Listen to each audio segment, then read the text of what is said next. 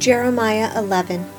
The word which came to Jeremiah from the Lord, saying, Hear the words of this covenant, and speak to the men of Judah and to the inhabitants of Jerusalem, and say to them, Thus says the Lord, the God of Israel, Cursed is the man who does not heed the words of this covenant, which I commanded your forefathers in the day that I brought them out of the land of Egypt, from the iron furnace, saying, Listen to my voice, and do according to all which I command you, so you shall be my people, and I will be your God, in order to confirm the oath which I swore to your forefathers, to give them a land flowing with milk and honey as it is this day. Then I said, Amen, O Lord. And the Lord said to me, Proclaim all these words in the cities of Judah and in the streets of Jerusalem, saying, Hear the words of this covenant and do them. For I solemnly warned your fathers in the day that I brought them up from the land of Egypt, even to this day, warning persistently, saying, Listen to my voice. Yet they did not obey or incline their ear, but walked each one in the stubbornness of his evil heart. Therefore I brought on them all the words of this covenant which I commanded them to do, but they did not. Then the Lord said to me, A conspiracy has been found among the men of Judah and among the inhabitants of Jerusalem. They have turned back to the iniquity of their ancestors who refused to hear my words, and they have gone after other gods to serve them. The house of Israel and the house of Judah have broken my covenant which I made with their fathers. Therefore thus says the Lord, Behold, I am bringing disaster on them, which they will not be able to escape. Though they will cry to me, yet I will not listen to them. Then the cities of Judah and the inhabitants of Jerusalem will go and cry to the gods to whom they burn incense, but they surely will not save them in the time of their disaster. For your gods are as many as your cities, O Judah, and as many as the streets of Jerusalem are the altars you have set up to the shameful thing, altars to burn incense to Baal. Therefore do not pray for this people, nor lift up a cry or a prayer for them, for I will not listen when they call to me because of their disaster. What right has my beloved in my house when she has done many vile deeds?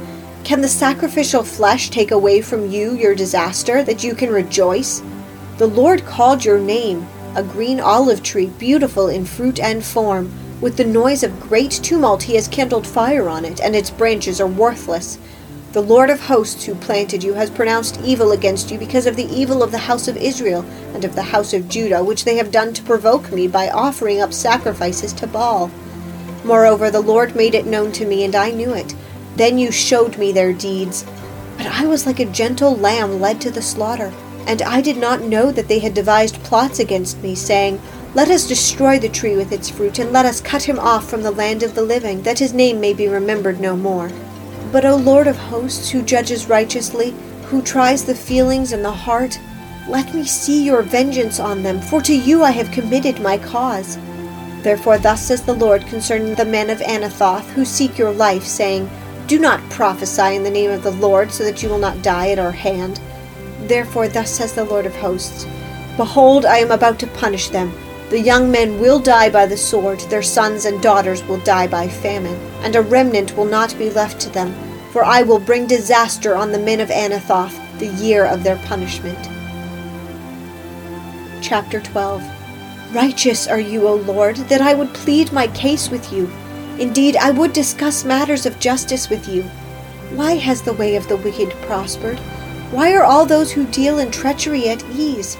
You have planted them, they have also taken root. They grow, they have even produced fruit. You are near their lips, but far from their mind. But you know me, O Lord. You see me, and you examine my heart's attitude toward you. Drag them off like sheep for the slaughter, and set them apart for the day of carnage. How long is the land to mourn, and the vegetation of the countryside to wither? For the wickedness of those who dwell in it, animals and birds have been snatched away, because men have said, He will not see our latter ending. If you have run with footmen and they have tired you out, then how can you compete with horses? If you fall down in a land of peace, how will you do in the thicket of the Jordan? For even your brothers in the household of your father, even they have dealt treacherously with you, even they have cried aloud for you. Do not believe them, although they may say nice things to you.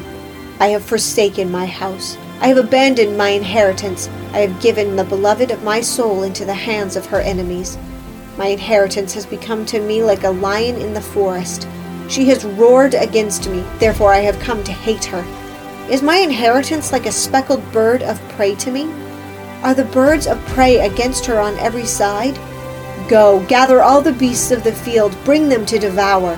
Many sheep have ruined my vineyard. They have trampled down my field. They have made my pleasant field a desolate wilderness. It has been made a desolation. Desolate, it mourns before me. The whole land has been made desolate, because no man lays it to heart. On all the bare heights in the wilderness, destroyers have come. For a sword of the Lord is devouring, from one end of the land even to the other. There is no peace for anyone. They have sown wheat and reaped thorns. They have strained themselves to no profit. But be ashamed of your harvest, because of the fierce anger of the Lord. Thus says the Lord concerning all my wicked neighbors who strike at the inheritance with which I have endowed my people Israel. Behold, I am about to uproot them from their land, and will uproot the house of Judah from among them. And it will come about that after I have uprooted them, I will again have compassion on them, and I will bring them back, each one to his inheritance, and each one to his land. Then if they will really learn the ways of my people, to swear by my name as the Lord lives, even as they taught my people to swear by Baal, they will be built up in the midst of my people. But if they will not listen, then I will uproot that nation, uproot and destroy it, declares the Lord. Chapter 13.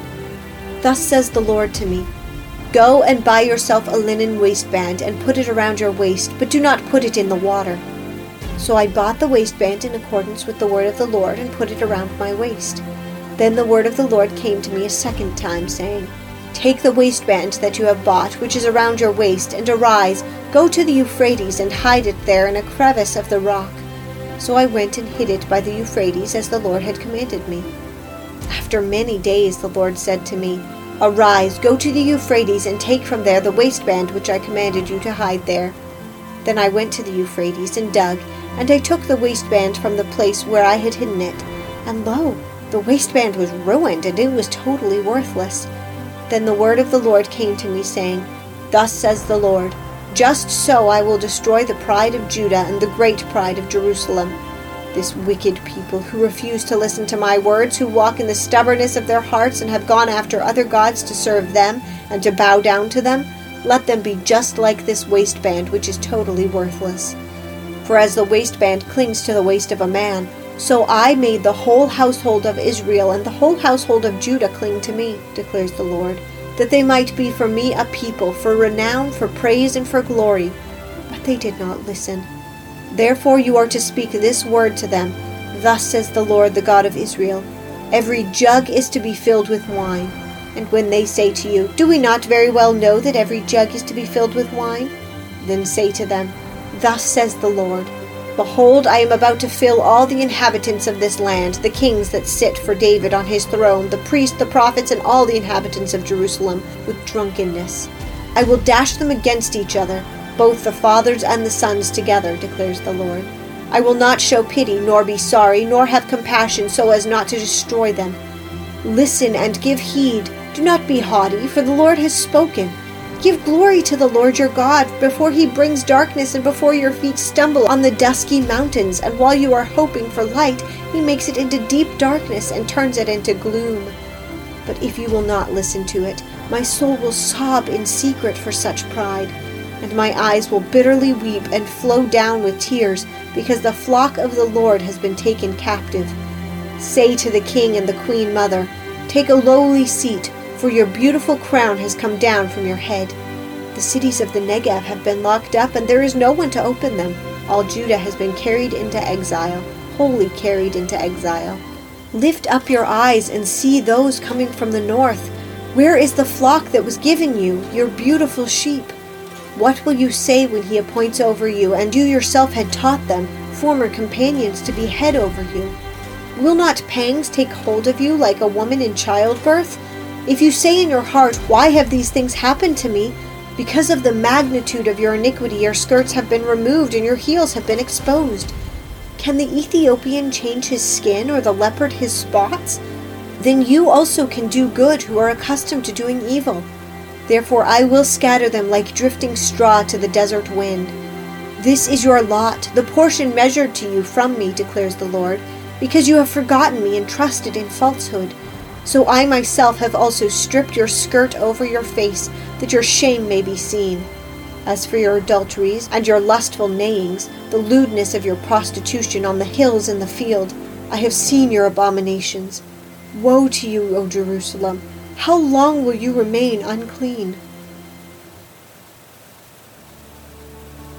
2 Corinthians 12. Boasting is necessary, though it is not profitable, but I will go on to visions and revelations of the Lord.